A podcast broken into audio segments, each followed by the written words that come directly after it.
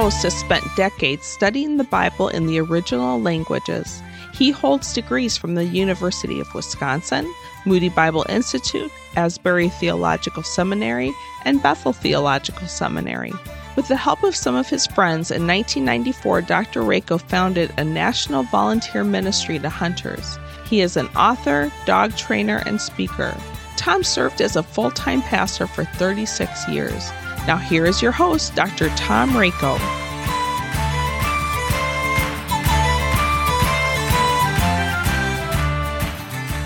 Thanks for joining us here on the Rock Dove Publication Quill. Uh, during today's program, I'm going to be sharing about something I experienced more than fifty years ago. And it is so uh, imprinted in my heart and in my mind. Uh, it's still fresh after all these years. You'll also be hearing uh, Doctor Mercy Sharp as she shares from my book, Devotions for Dog Lovers. I hope that you enjoyed today's program.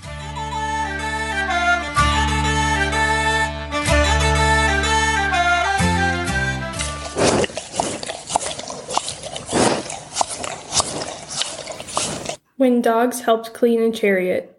Scripture reading, First Kings twenty-two, twenty-nine through forty.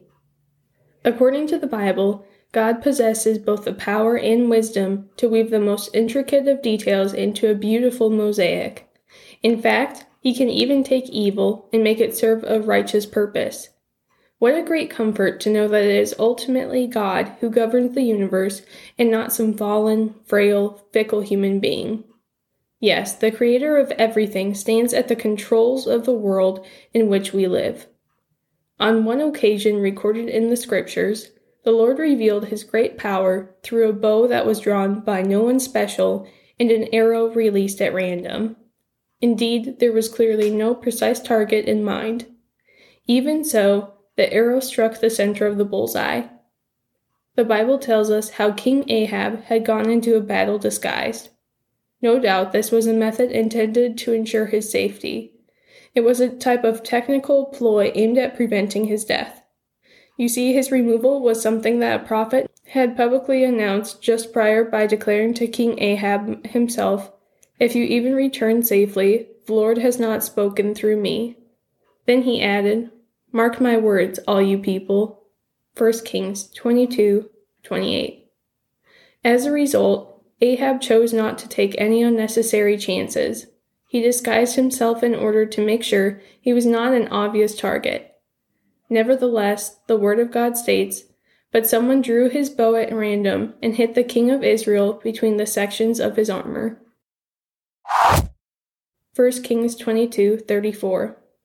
Yes, in one swift flight of an arrow, the wicked career of King Ahab suddenly began screeching to a halt. However, the extremities of the Lord's control in this case were not just confined to an archer, an arrow, and the person it fatally pierced.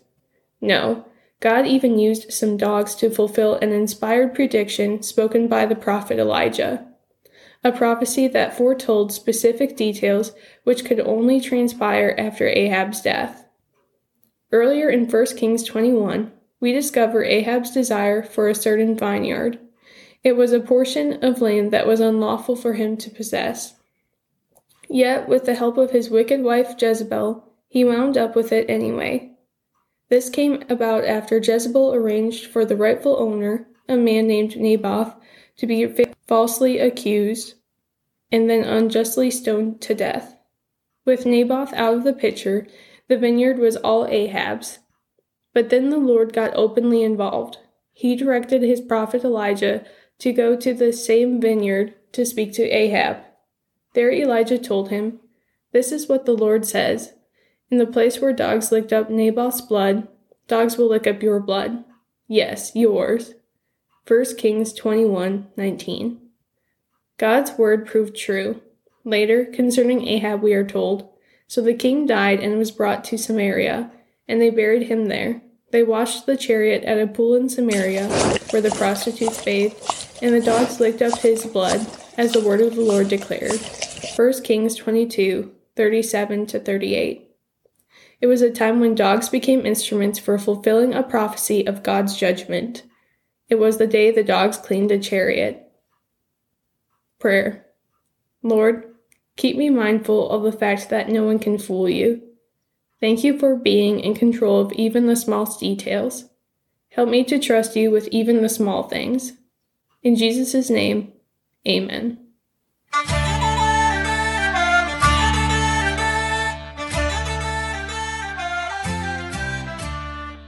You can learn more about the book that tells this true story and others.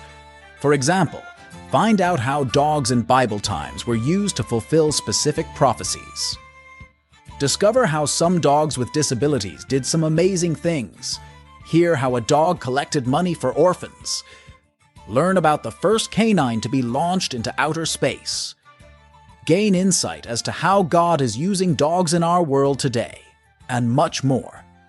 To order your copy of Devotions for Dog Lovers, go to the Rock Dove Publications website at w w w dot rock dove dot com. Again, to get your copy of Devotions for Dog Lovers, visit rock dove dot com.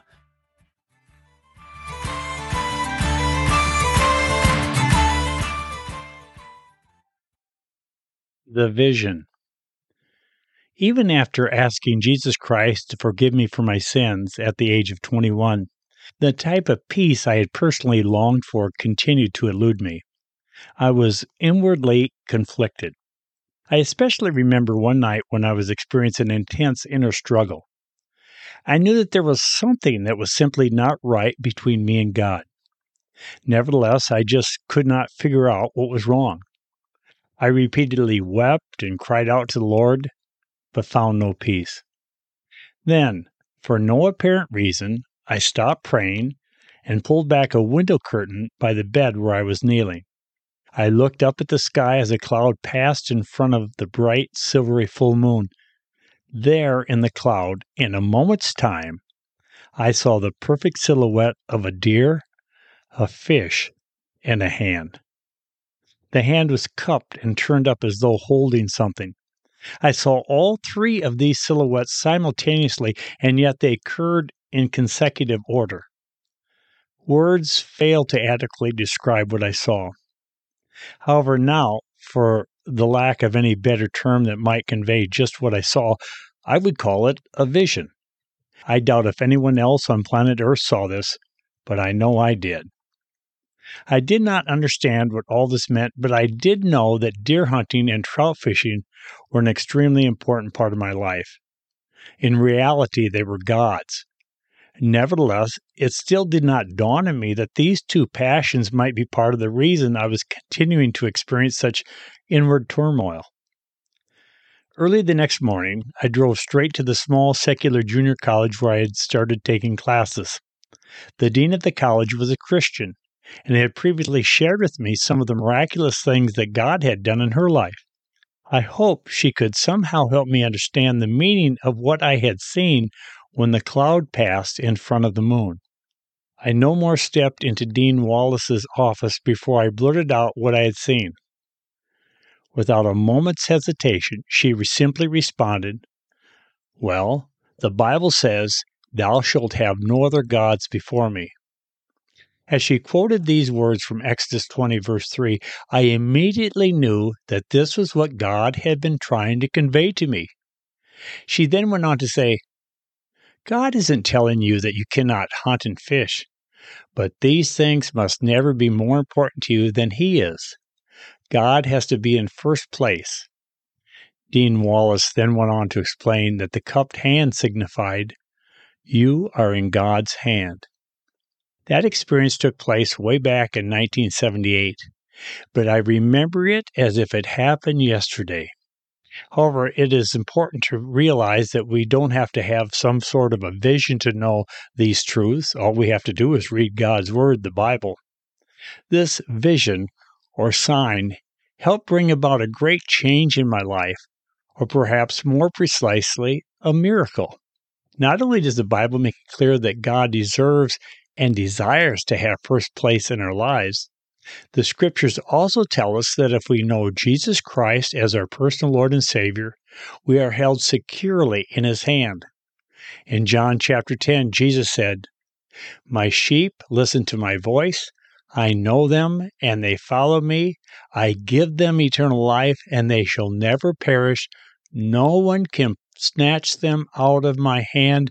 My Father, who has given them to me, is greater than all, and no one can snatch them out of my Father's hand.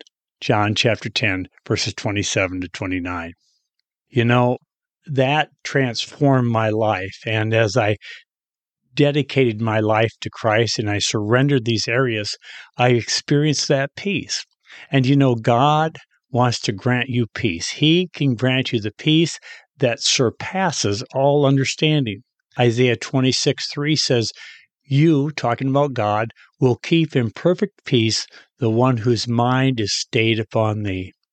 And right now, friend, if you're looking for peace, peace that you are looking for can only be found in a personal relationship with Jesus Christ. And I want to encourage you to make sure that you know Him, that you have surrendered to Him. And maybe there are some gods in your life, little gods, that need to be surrendered to Him, to the great Creator who made you and knows you and loves you. When we come back, I'll have some closing remarks.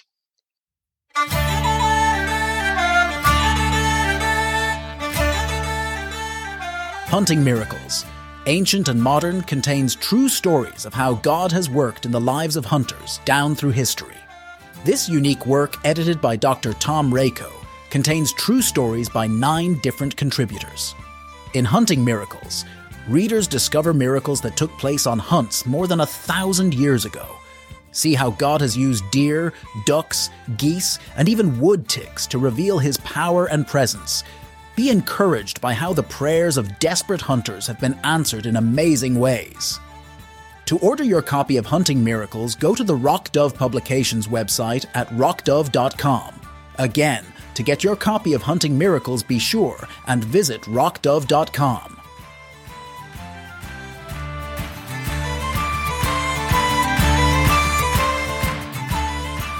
Well, I believe God spoke to me through that vision. I believe part of the reason He spoke to me in that way was because I was so spiritually blind. But we can read God's Word, and God's Word is living and powerful. It's sharper than a dagger, and it is a compass for our lives, and it always points us to the living God.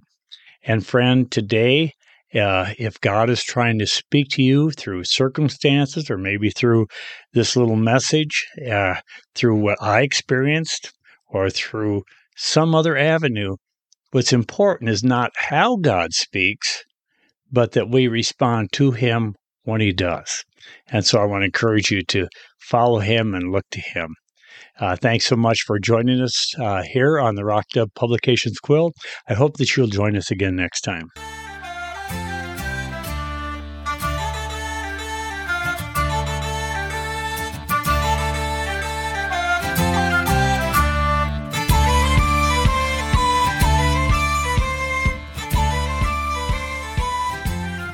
Been listening to the Rock Dove Publications podcast with your host, Doctor Tom Rakow. This program has also been brought to you by the Quilted Arrow, home of intelligent, stylish, field-bred English pointers with bloodline streams from Hall of Fame champion Guardrail. Thank you so much for listening. Now, this is Beth Rakow inviting you to join us again next time on the Rock Dove Publications podcast.